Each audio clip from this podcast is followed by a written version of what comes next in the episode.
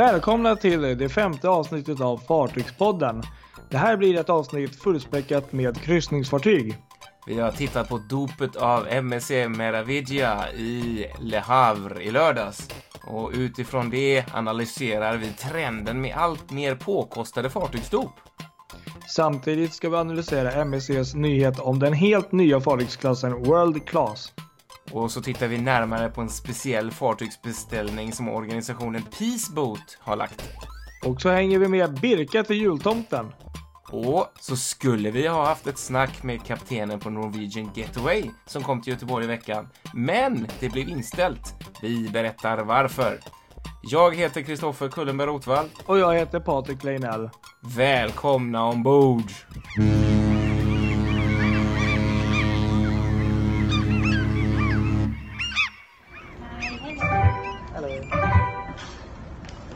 det där ljudet, eh, det känner man alltid igen. Ja, det, det gör man ju verkligen. Mm. Det är ju ett av de mest uh, återkommande ljuden. Det är ju det. Blippandet från uh, ett kryssningsfartyg. Uh, närmare bestämt uh, Jewel of the Seas. Och inte vilket blippande som helst, eller hur?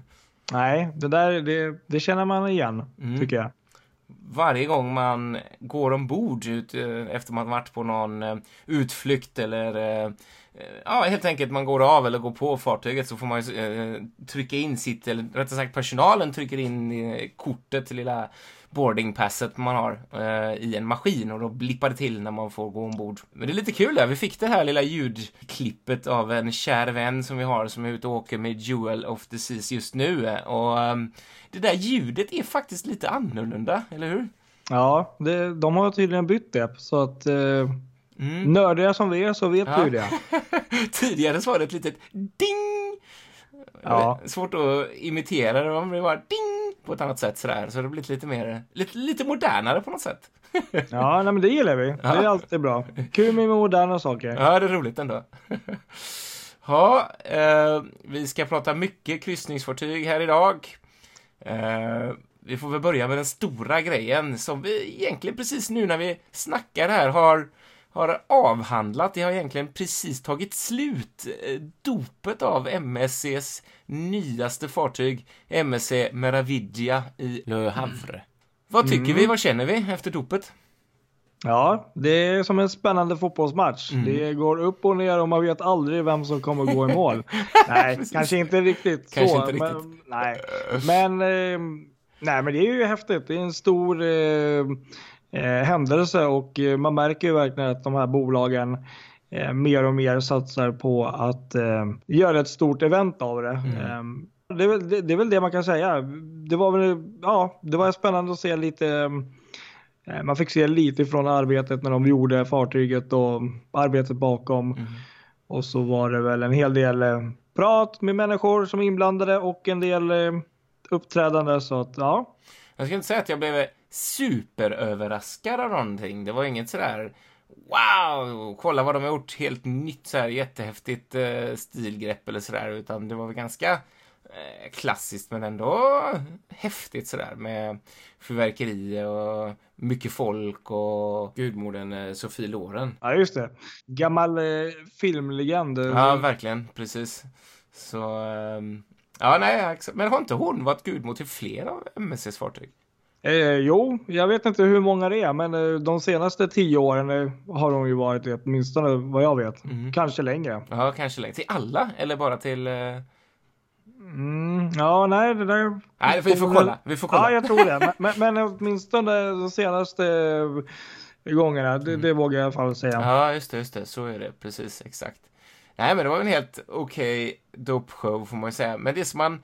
Eh, den känslan man får i alla fall när man ser på det här så här eh, och många andra dop som man har sett är att eh, det blir allt mer påkostade event. Ja, verkligen.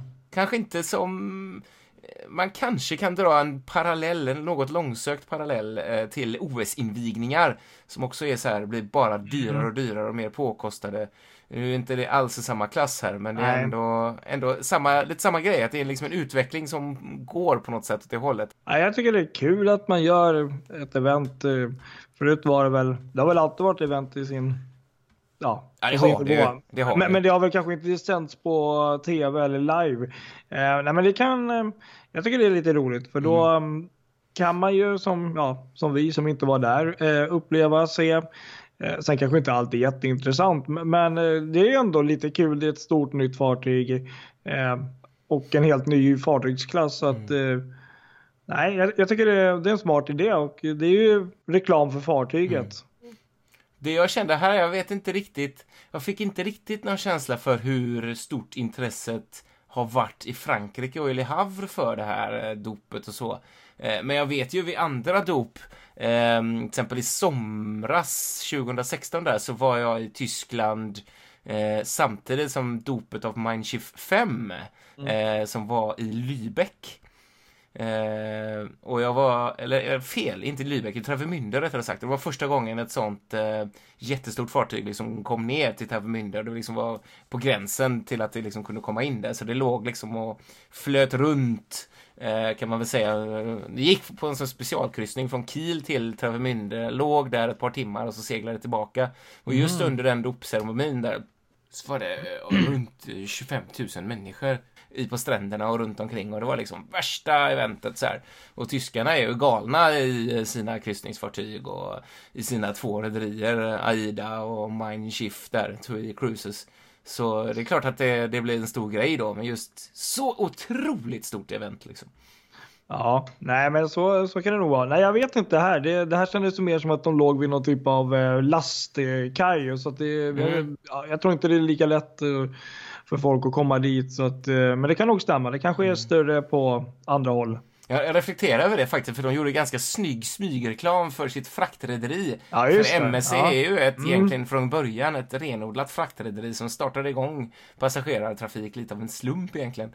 Mm. Eh, men då, då låg det en av deras stora eh, containerjägare i bakgrunden där. Och då, då, det var så roligt sådär, för man tittade på containerstaplarna så var det mm. liksom bara MSC-containers överallt. Allting du kunde se uppifrån på sidorna så var det bara gula, perfekta, fina MSC-containers. Då var... det, hur ofta ser det ut så ombord om du ser ett eh, containerfartyg på riktigt? Ja, nej, det var säkert planerat ut i minsta detalj. eh, nej, men det... Nej, det var lite roligt. Lite roligt. Ja, nej, men det är väl klart de eh, vill göra reklam för sitt märke. Mm. Det, det, förstår man. Nej, men det var det är kul att de ändå delar med sig och, och så. så att, eh, eh, det blir spännande att se här nu i framtiden hur eh, ja, till exempel kanske närmast Viking Line gör. Om de någon gång kommer sända en eh, live-sändning mm. ifrån ett eh, sånt här liknande event. Det vore faktiskt ganska kul. Ja, faktiskt verkligen. För man tänker ju bara på Hamburg, vilken grej mm. det är när det kommer såna här eh, jättedop som ska arrangeras där. När till exempel Aida döpte Eh, när de hade... Eh, Prima va? Ja, precis. Eh, precis mm. Eh, nya Prima där. Eh, vilken grej. Och de har liksom fyrverkerier och det är ljusshower på fartygssidorna och grejer. Och det är helt fantastiskt. Och det här är lite kul för att jag har dem ju ändå varje år också när mm. det är Hafengeburgstag, när hamnen fyller år tidigt på våren, när det är maj tror jag det är. Så, så firar de hamnen och brukar det alltid vara eh, massa kryssningsfartyg som ligger inne och då, då eh, är det fyrverkerier och massa häftiga ljussättningar. Och, pompa och ståt. Men där känns det som att man gör det som en del av staden. Du vet, mm. hela folket är där. Ehm, ja, här mm. låg man vid någon containerhamn. Ehm, inte så mycket kanske inne i staden på det sättet. Så där känns det mer som att det är en festival, det är en stor grej. Mm. Ja, ja, vad ska man säga? Själva befolkningen blir en del av själva eventet. Mm. Precis. Här, känns det, här var det väl mer specialinbjudna. Förklaringen till att eh, MSC valt att lägga det här dopet i just Le Havre, det är att eh, själva staden firar 500-årsjubileum eh, just i år. Och då vill man uppmärksamma detta genom eh, ett sånt här event då. Och MSC, för MSC är Le Havre en väldigt viktig hamn. Eh, framförallt på, både på kryssningssidan och även på fraktsidan. Eh, men de har haft många kryssningsfartyg som har haft Le Havre som eh, eh, destination och de vill de väl signalera detta, betydelsen av denna hamnen genom att lägga detta dopet där då. Okej, okay, ja. Mm, Jaha, ja, men då det. vet man det. Precis. Nej, men så är det kring dop. Det är ju alltid lite speciellt med fartygsdop. Det är ju en häftig upplevelse i sig, så är det. Eh, vi ska prata mer om MSC, eller hur? Det tycker jag vi ska göra när vi ändå håller på. Det är mycket MSC nu. Mm. Men det finns ju en anledning. Det är ju inte för att vi är sponsrade, inte än i alla fall. Nej. Kanske vi blir. Man vet aldrig.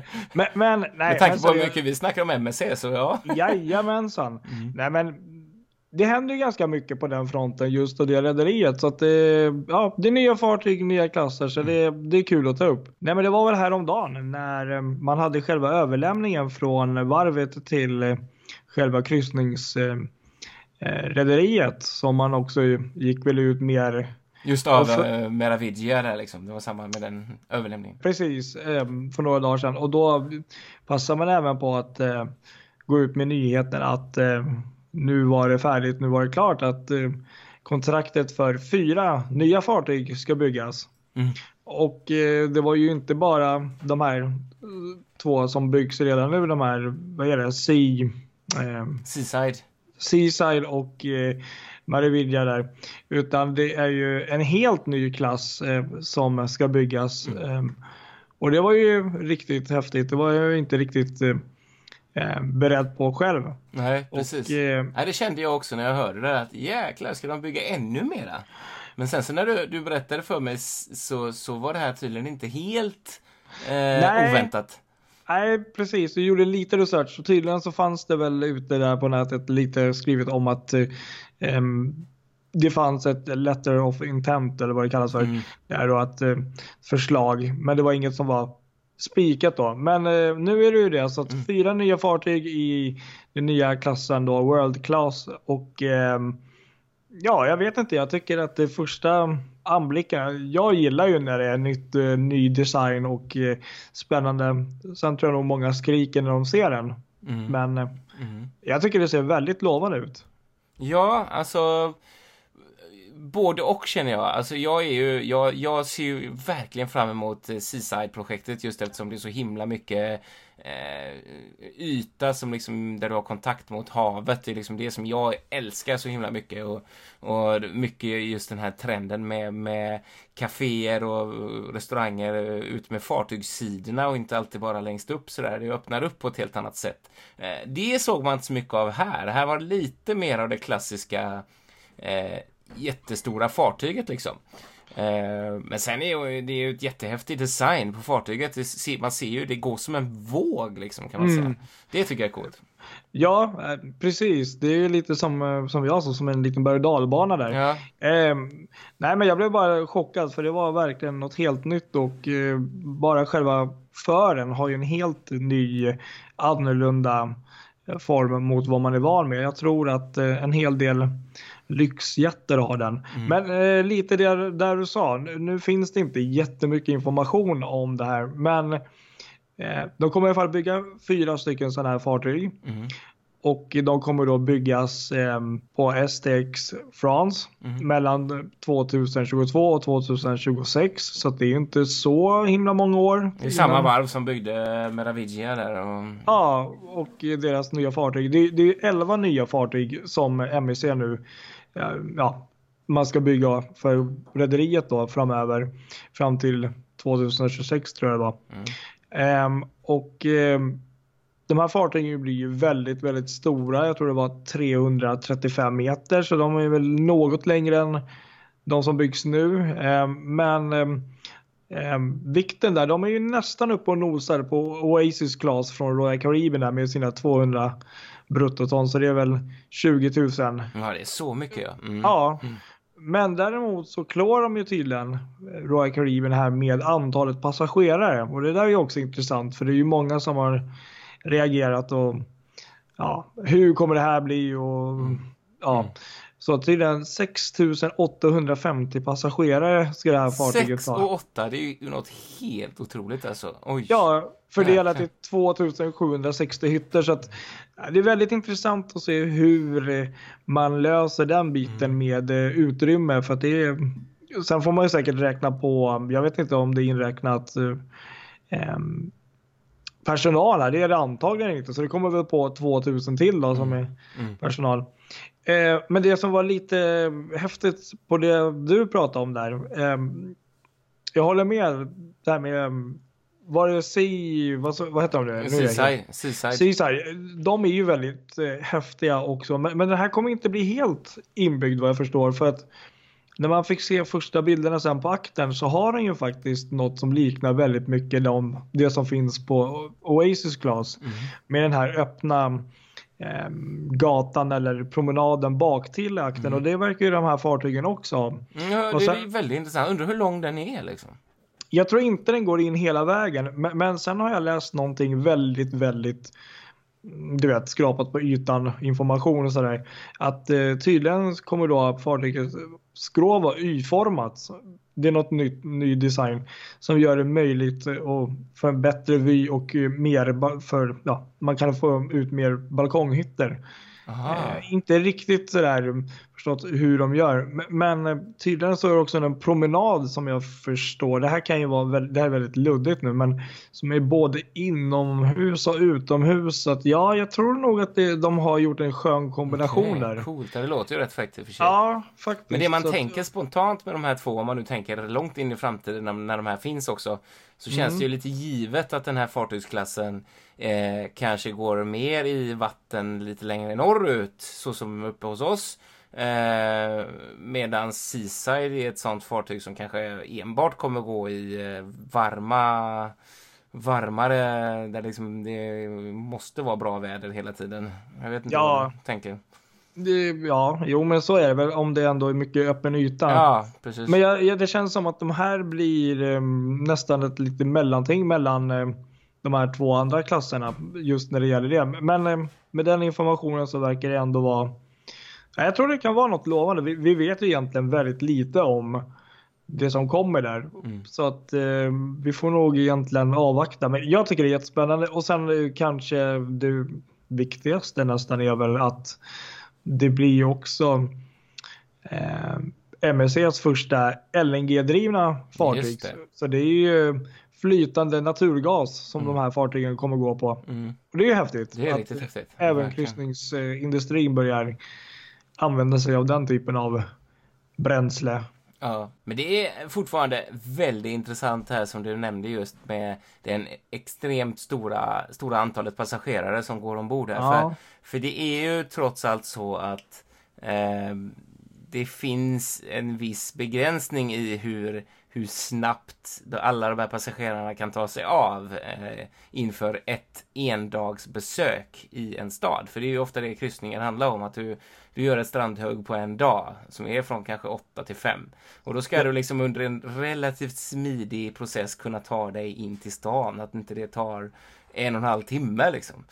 Det, jag, känner, det, jag känner att det finns en viss koppling till, till det du ska komma det in på finns nu. en viss koppling här, ja. Det finns en viss Ja. koppling här till vad vi kommer att prata om lite senare. Men det, det Ja, det, det känns ju lite som att de här jättestora fartygen kräver en väldigt välinarbetad rutt.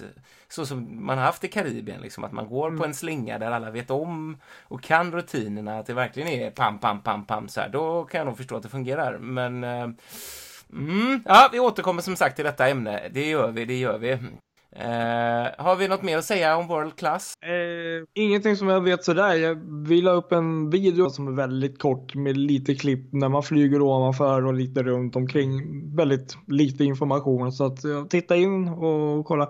Eh, jättekul också måste vi säga att eh, att det varit en hel del eh, kommentarer och folk som har engagerat sig och skrivit lite nu här på, på Fartygspoddens sida på Facebook. Det är roligt. Ja, riktigt kul. Eh, bra så fart på den. fortsätt gärna med det och vi, vi uppskattar det. Verkligen, det är ju kul. Vi ska titta lite närmare på en annan rätt speciell och intressant eh, fartygsbeställning som kom här i veckan till varvet i Helsingfors faktiskt.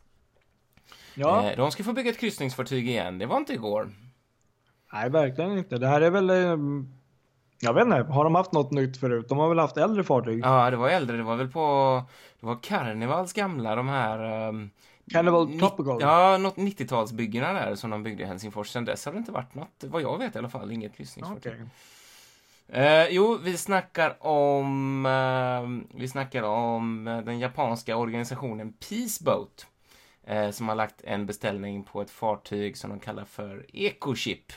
Mm. Eh, mycket intressant eh, bygge som verkligen har... Vi ska dra först här vad Peaceboat är för en organisation. Det är alltså det är Japans största civilsamhälleliga organisation eh, som driver då eh, frågor kring eh, miljö och kring hav och kring, kring eh, ja, helt enkelt hur haven mår och det är kopplat liksom till eh, till FNs arbete för hav och miljö och, och helt enkelt så. Och, Fred antagligen också. Ja, Fred. precis. Exakt, exakt. De tangerar det också verkligen. och sådär. Mm. Hållbarhet och Agenda 2030 och FNs hållbarhetsmål. Och, eh, de bedriver ut, utbildning och sådär. Det är ett fartyg som... Det finns ett fartyg nu då som faktiskt är ett gammalt karnevalfartyg som heter Ocean Dream som åker runt med eh, världen då, eller seglar runt jorden eh, med, med Peaceboat målat på sig då. Eh, där man helt enkelt eh, föreläser och utbildar människor runt om i hela världen då kring, kring eh, hållbarhet och miljö och forskning och främjande och företagande och lite sånt där. Eh, och det här fartyget, det var i Stockholm den 2 juni i fredags och eh, ombord så arrangerades en kick-off eh, Eh, inför eh, FNs havskonferens i New York som sker nu i, eh, i början av juni. Och ombord på, på fartyget denna dag i Stockholm där så var ingen mindre än Isabella Lövin, Sveriges vice statsminister. Eh, och Carolina Skog också med där, miljöminister där då. Eh, och Elisabeth eh, Backeman, statssekreterare på näringsdepartementet. Så det var en rejäl eh, mängd med höjdare som kom då och en hel del press och sådär. Naturskyddsföreningen och Greenpeace och Världsnaturfonden och Stockholms stad fanns också med där. Så det är en tung aktör när det gäller miljöfrågor helt enkelt, Peaceboat. Och då kan man ju inte riktigt, det ser ju inte riktigt bra ut när man kör omkring då med en båt som är byggd eh, oj då, jag har inte siffran i mig, men på 90-talet och som kanske inte är sådär jätte, för, jättemiljövänlig liksom. Men nu ska det bli ändring på det. Det här nybygget då, Ecochip, eh, ska sägs vara en föregångare då när det kommer till eh, att vara, vara ett miljövänligt eh, kryssningsfartyg. 2020 är tanken att det ska komma och det kommer bli plattformen då för, eh, för det här, eh, den här organisationens eh, jorden runt utbildningar kan man säga. och det kommer att bli det grönaste kryssningsfartyget i världen. Så att nu shapear de upp det där kan man ju säga. Och det där seminariet som hölls i Stockholm var öppet för vem som helst att anmäla sig och en som gjorde det var sjöfartsentusiasten Kim Viktor som också har ett stort eh, starkt miljöengagemang. Han var ombord där. Tjena! Hej hej! Hej! Eh, ja, du var med på det här seminariet. Hur var det? Det var ju väldigt spännande. Både på att träffa politiker och även arrangörerna, Naturskyddsföreningen och Peaceboat då, mm. som berättade om sina projekt och hur de hjälper miljön, havsmiljön och ja, mm. klimatet i allmänhet. Ja, just det. Var det... Jag förstod det att det här nya nybygget där, Ecochip, också kom på tal, eller? Ja, det var själv då grundaren av eh, Peaceboat, en japan då alltså. Mm. Som berättade då att det nya, de har skrivit en avsiktsförklaring med varvet i Helsingfors mm. om att bygga världens mest miljövänliga kryssningsfartyg mm. som ska levereras 2020. Mm. Och det ska bli ungefär dubbelt så stort som deras nuvarande ah, kryssningsfartyg på Ocean Dream. Ja, det är så pass stort. 3000 passagerare. Och det är tänkt att koldioxidutsläppet ska minska med 40 procent jämfört med kryssningsfartyg som är byggt eh, under senare tiden. Mm, mm, så pass mycket? Och bland annat då genom att ha solpaneler, mm. segel mm. och köra då på LNG. Mm. Så allt på en gång liksom. Allt på en gång helt enkelt. Riktigt Till och med balkongerna kommer vara inglasade i solpaneler. Jaha. Plexiglas. Okej. Okay. Det, det är verkligen häftigt. Då utnyttjar man verkligen ytorna till max där ju. Kul. Ja, häftigt. Du, eh, de här... Eh, vilka, fick du någon uppfattning vilka det är egentligen som reser med Peaceboat? Vilka är det folk som är engagerade i föreningen där eller i organisationen Peaceboat? Eller vad är det för människor? Det var väldigt blandat. Alltså både forskare som var ute på olika uppdrag och föreläste då i olika hamnar. Mm. Men även vanliga kryssningspassagerare som har ett intresse för fredsfrågor och miljöfrågor i allmänhet. Jaha, okej. Okay. Ja, just det. Ah, ja. Hur, hur, hur reser man där då? Liksom, är det veckovis också eller är det liksom längre törnar man gör? Fartyget hon går ju på jorden runt kryssningar mm. som tar ungefär ett år drygt. Mm. Men man kan ju välja att hoppa av lite på när man vill. Men jag skulle säga att de flesta är ombord minst en månad i alla fall. Ja, det är så länge, precis. Aha. Mm. Och du eh, spatserar ju runt där lite grann på, på deras gamla båt här då, Ocean Dream. Vad, hur, hur, hur var hon, tycker du? Ja, hon är ju byggd då för karneval i Danmark 1981. Mm. Och det märks en del att hon börjar bli till åren kommen, om man säger så. Mm. Mm. Men hon har ju även tillhört Costa. Och Costa-båtar är ju rätt så kända för att ha lite färgglad inredning och stilsam sådär. Ja. Och det märktes rätt så tydligt. Ja, det gjorde det. Men annars är det ju... Det är ju svårt att säga att hon skulle likna dagens kryssningsfartyg. Hon har ju inte riktigt de faciliteterna sånt som man förväntar sig. Ah, man... ah, ja, okej. Okay. Precis. Ah, ja. Men har det, var det någon speciell... Eh, det här seminariet, var det typ i, i teatern då, eller vad, vad hölls det liksom? Ja, det var ju själva showloungen där. Ja, just det. Var det, var det liksom... Fick alla gå av sen, eller hur var liksom tanken där? Eller var det lunch och sånt också, eller? Nej, vi fick ingenting. Vi blev inte bjudna på någonting. Mer än lite så här skumpa och lite sånt. Ja, ja. ja, ja. Något ja, ja, verkligen. Såklart. Exakt. Men eh, ja, ja, så trevligt. Eh, kul att ha dig med här. Eh, som vanligt får man nästan säga. I Fartygspodden ja, andra gången. Du får ha det så gott så hörs vi säkert framöver igen. Ja, ha det bra. Tack. Hej. Hej. Mm, skojigt att höra från någon som varit ombord. Patrik, du visste lite mer kring hur de tog fram själva designen på Ecochip. Ja, tydligen så var det 30-tal ingenjörer och vetenskapsmän som låg bakom eh, designen och utformningen och lösningarna för det här tekniska miljöunderverket och eh, Tydligen har man använt eh, valen, val, någon typ av val som ursprungs ja, mm, du vet, mm. förlaga för själva ah, formen på fartyget. Det ser man nästan när man tittar på designen där, att det ja. känns lite som den rundade. Mm. Ja, visst. Ja. ja. Mm. Det var ju lite roligt. Och sen så är det då tydligen eh, ihopfällbara vet jag inte, men man kan ju tydligen hissa och, och sänka och eh, vrida runt. Det är, det är väl de här tio stycken eh, jättesolpanelseglen då ja, som kommer precis. vara.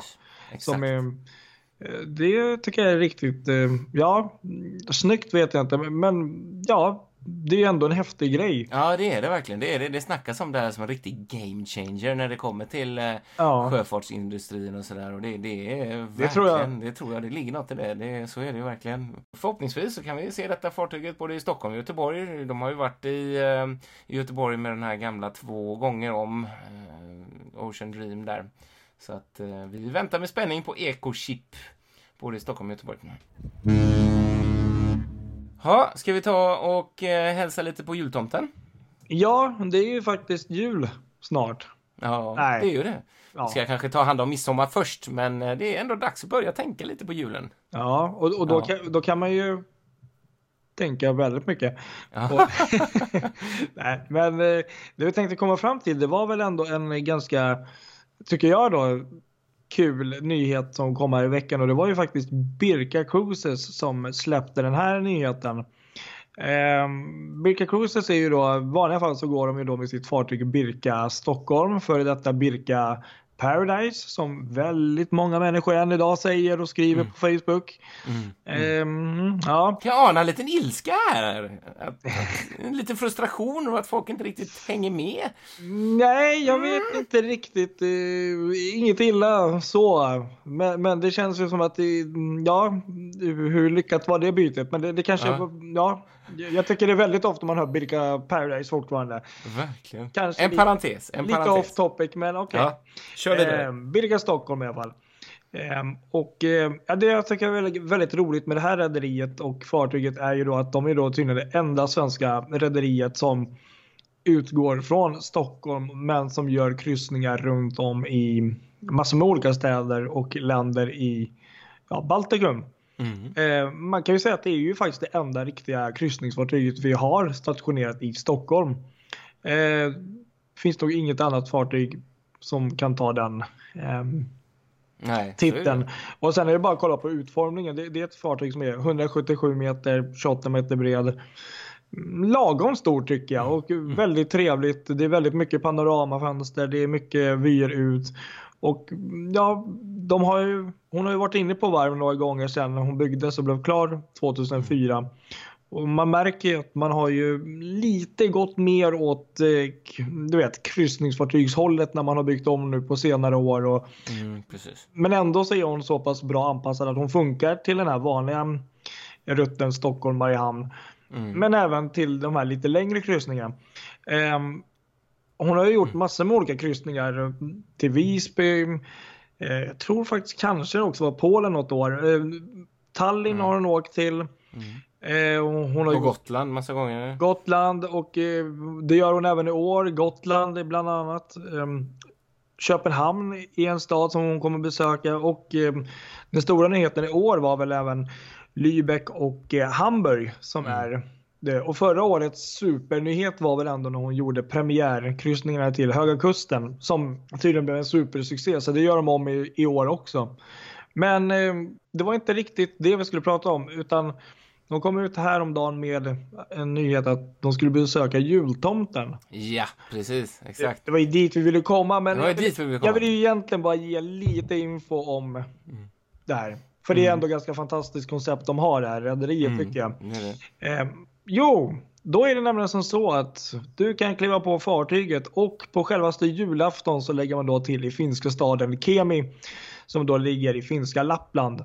Mm. Och därifrån kommer man då kunna tydligen åka buss eller någon typ av eh, transfer till Santa Park i Rovaniemi och mm. hälsa på tomten och hans nissar.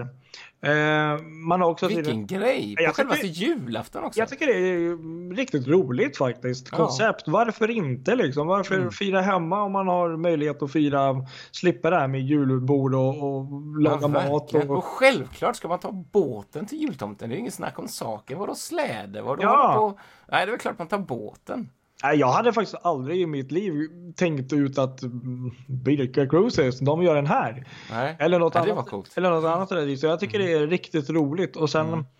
har de också gått ut med att de kommer annonsera ut fler nyheter om olika eh, utflykter under den här kryssningen mm. i slutet av juni tydligen. Ja. Eh, Nej, jag tycker det var jätteroligt. Ja, jag känner spontant att det där är en grej man vill göra. Det låter ju skitfräckt alltså. det, det, är ju lite udda liksom på något mm. sätt. Eh, en udda jul liksom. Verkligen. Att, ja, vi var hos jultomten, tog Birka. Vi släpper allt, allt gamla vanliga, liksom så här, fira jul hemma. Så där. Vi tar Birka och åker till jultomten. Ja, varför inte? Så efter den här kryssningen så kommer de ju tydligen byta till Birka Santa. Ja, Nej. precis. Nej, De byter namn där. Mm. Det kanske de gör. Till uh, Stena Line har gjort det som en sån gimmick på julen annars. De har bytt namn då till uh, Santa Line. Okej, okay, ja, ja, ja, varför inte? Ja, men jag tyck tyckte det var en jätterolig nyhet och uh, ja, om det är någon av er som lyssnar som har bokat in det, berätta gärna det. Så får ni gärna höra av er när ni åkt och ge oss en rapport. Det skulle vara jättekul. Mm, verkligen. Ja, då skulle vi egentligen ha haft en liten intervju här med en eh, kapten ombord på Norwegian Getaway. Ingen liten skuta. Nej, verkligen inte. Hon, Hon väl... var på besök här i Göteborg den 2 juni just för första gången under stort pompa och ståt får man faktiskt säga.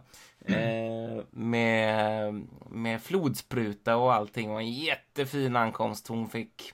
Eh, och jag ska faktiskt skryta lite här tänkte jag först och främst innan vi går in på själva kaptenen där för det är ju en fin tradition det här med med att ha en flodspruta vid mm. ett stort anlöp och sådär. Och, och eh, jag har lite kontakter i hamnen sådär så jag, jag mejlar och frågar och sådär om det möjligen kunde bli en flodspruta. Det är lite kul att veta det.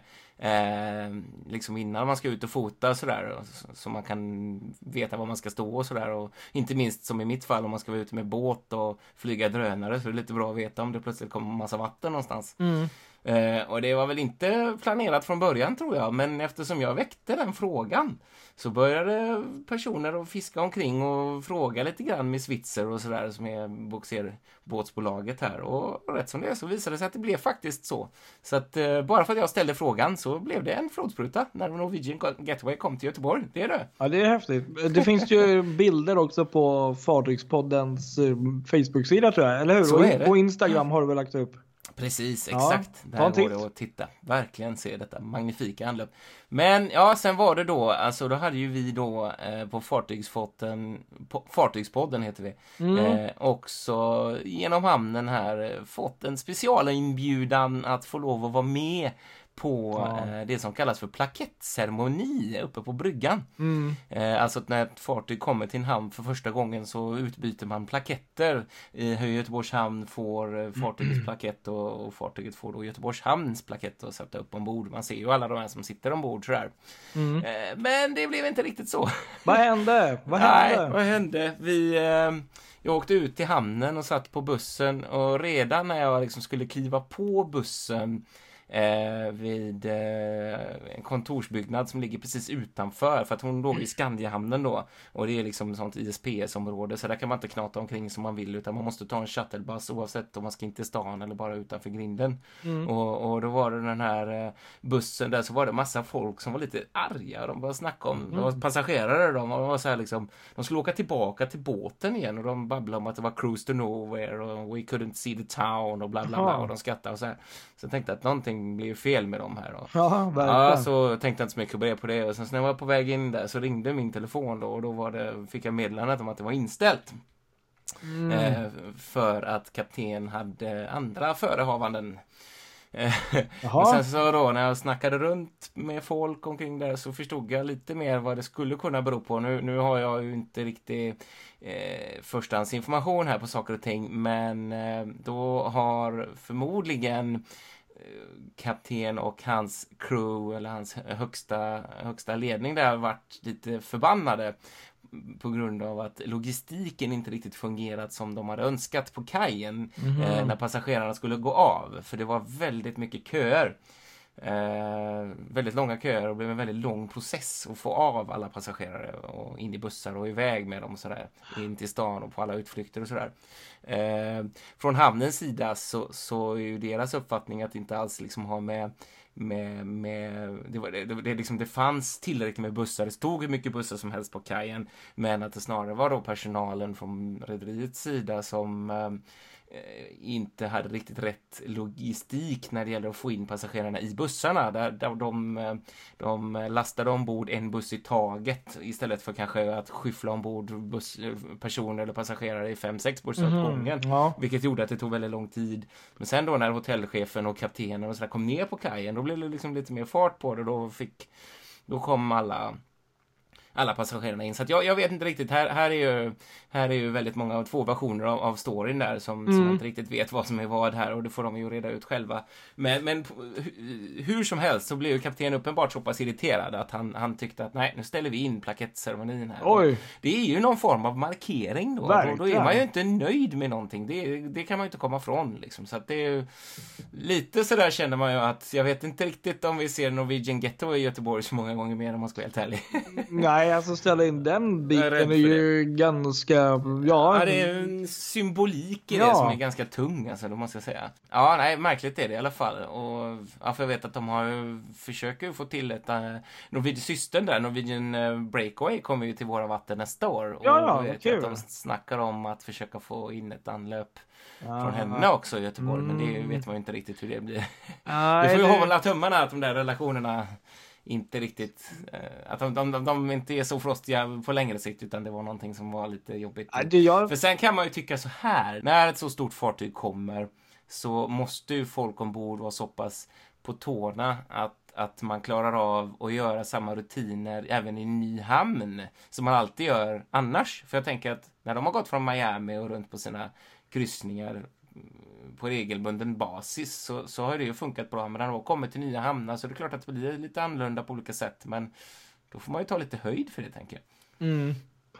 Ja, ja för jag tänkte ju lite spontant att det är inte första gången man tar emot ett stort kryssningsfartyg i hamnen. Nej, precis. Jag menar eh. Regal Princess och Royal Princess har varit ja. här flera gånger om och det var egentligen bara 400 personer färre på dem. Visst, 400 personer är rätt mycket, men mm. det är mm. ändå, det, ja, det, de kommer ju tillbaka så att uppenbart funkar det ganska bra. Så att, ja, ja, ja, så är det den dagen den sorgen. Jag hoppas att bägge parter har lärt sig någonting på den här storyn så att eh, jag tror att det kommer ha gått ur det i slutändan ändå. Sen fick jag faktiskt reda på en liten rolig grej där också kring Norwegian Getaway. Hon kommer ju till Stockholm också. Ja. Eh, och är inplanerad på ett antal anlöp under säsongen. Eh, men de första anlöpen nu kommer vi inte kunna se henne i Stockholms skärgård. Nej! Nej, utan då kommer hon till Nynäshamn istället. Vet du vad det beror på? Mm. Nej. Mm, nej, det kan nej. vi inte veta, för det här är verkligen sån nördig information. Det är att hon har eh, problem med en av sina huvudmaskiner. Eh, vilket gör att hon måste gå lite långsammare och det var bland annat därför hon var två timmar senare in till Göteborg och gick två timmar senare. Eh, det kommer göra att de, de eh, inte går in i Stockholms skärgård utan väljer då Nynäshamn istället. Men sen när de har fått fixa till det här, eh, vilket skulle vara någon gång till juli antagligen i alla fall om man löper som är där, då ska man gå in i vanliga vägen där via skärgården. Och... Jaha, häftigt. Nej, för mm. jag såg, jag tittade faktiskt häromdagen och just det här med att ja, hon borde väl komma här snart och då kan man ju då välja på den här jättefantastiska, jag måste bara göra lite reklam här för Stockholms hamnars eh, anlöpsapp. Där, ja, har, visst, där har ni den. Eller Nej, på, på internet. Men, men, och finns det ju också då. Men då var hon ju plötsligt, så fanns hon ju inte med där närmaste dagarna i Stockholm. Så jag funderade lite på, jaha ja. Mm. Mm. Men då vet jag mm. det. Då, man kan välja Nynäshamn också. Men det är sällan jag kollar där. Så är det. Mm. Precis. Ja, ja, ja. Mm, då, vet, då vet vi hur det. Ja, vi börjar närma oss slutet av detta avsnitt. Jag tänkte avsluta med en liten rolig anekdot här också. Eh, anekdot kan man väl kalla det kanske. Eh, kring ett fartyg, en färja. Eh, vi snackar ju kryssningsfartyg nu då i det här avsnittet. Mm, men det ja. är en gammal, gammal färja som har blivit ett kryssningsfartyg. Som går på en minst sagt udda rutt numera. Eh, jag snackar om gamla Trelleborg, tågfärjan som gick ja, mellan, okay. eh, mellan eh, Trelleborg och Sassnitz i Tyskland i en massa år. Hon är byggd 1981 eh, och har, hon är specialbyggd liksom för den rutten. Liksom. Mm. hon hamnade senare under Stena Lines färger och seglade för dem då på den här linjen ett antal år. Eh, men sen, eh, sen så tyckte Sten att de inte behövde färjan längre så hon låg upplagd rätt länge i, eh, i Uddevalla innan hon blev såld. Och hamnade nere i Grekland och blev ombyggd. Mm. Och hör och häpna, numera så går hon i kryssningstrafik i Iran. Jaha, coolt! Ja, så det här är alltså ja. då, det är lite fräckt faktiskt, för det är för första gången sedan revolutionen 1979 så, så går det att kryssa Iran, eh, Iran. Det är ett bolag som heter, eh, nu får ni rätta mitt uttal här, men Karaneh Lines eh, som har kryssningsverksamhet då. Eh, och de ska varit igång i nästan två månader nu då. Eh, under första turen så fanns det 200 personer ombord. Eh, Eh, på den här resan då som eh, kryssningen som är mellan 4 till 7 dagar i snitt då. Eh, som kan ta 1600 passagerare och man kan även ta bilen med sig och det är ett antal öar då som man åker mellan. Eh, det finns, de har byggt in pool ombord och restauranger finns ju, butiker och bio och allt sånt där finns ju. Eh, men det som är lite intressant med den här kryssningen då, eh, med tanke på den religion som finns i området här, islam och synen på alkohol, så, så är det inte tillåtet med någon form av alkohol ombord då. Så några barer på det sättet används inte så som det en gång var. Nej. Det är lite spännande faktiskt att en färja kan få ett sånt här öde.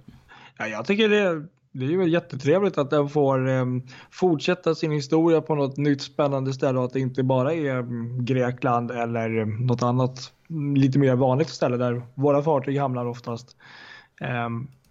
ja, nej men det där får man nästan gräva mer i.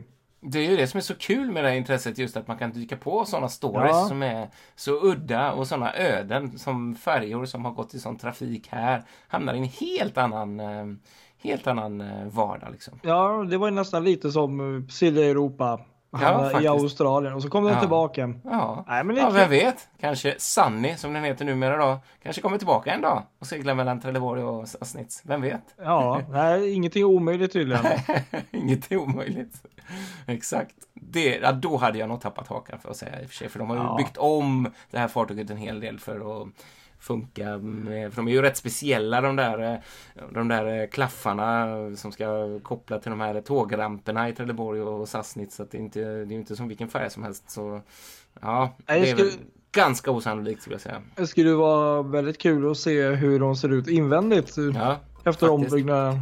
Verkligen, verkligen. Ja, det var väl det jag hade denna veckan. Ja, men precis. Men det, vi är väl tillbaka snart igen och som vi alltid säger, skriv gärna, hör av er, kommentera för det är ju det som är riktigt roligt när folk är med och eh, skriver om sina tankar om fartyg och upplevelser. Så att gör gärna det. Och eh, till dess, ta hand om er. Segla försiktigt på sjön och ta hand om er så hörs vi och lyssna på Fartygspodden så ofta ni kan. Ja, dela med er. Ha det bra. Ja. Hej. Ha det gott. Hej, hej.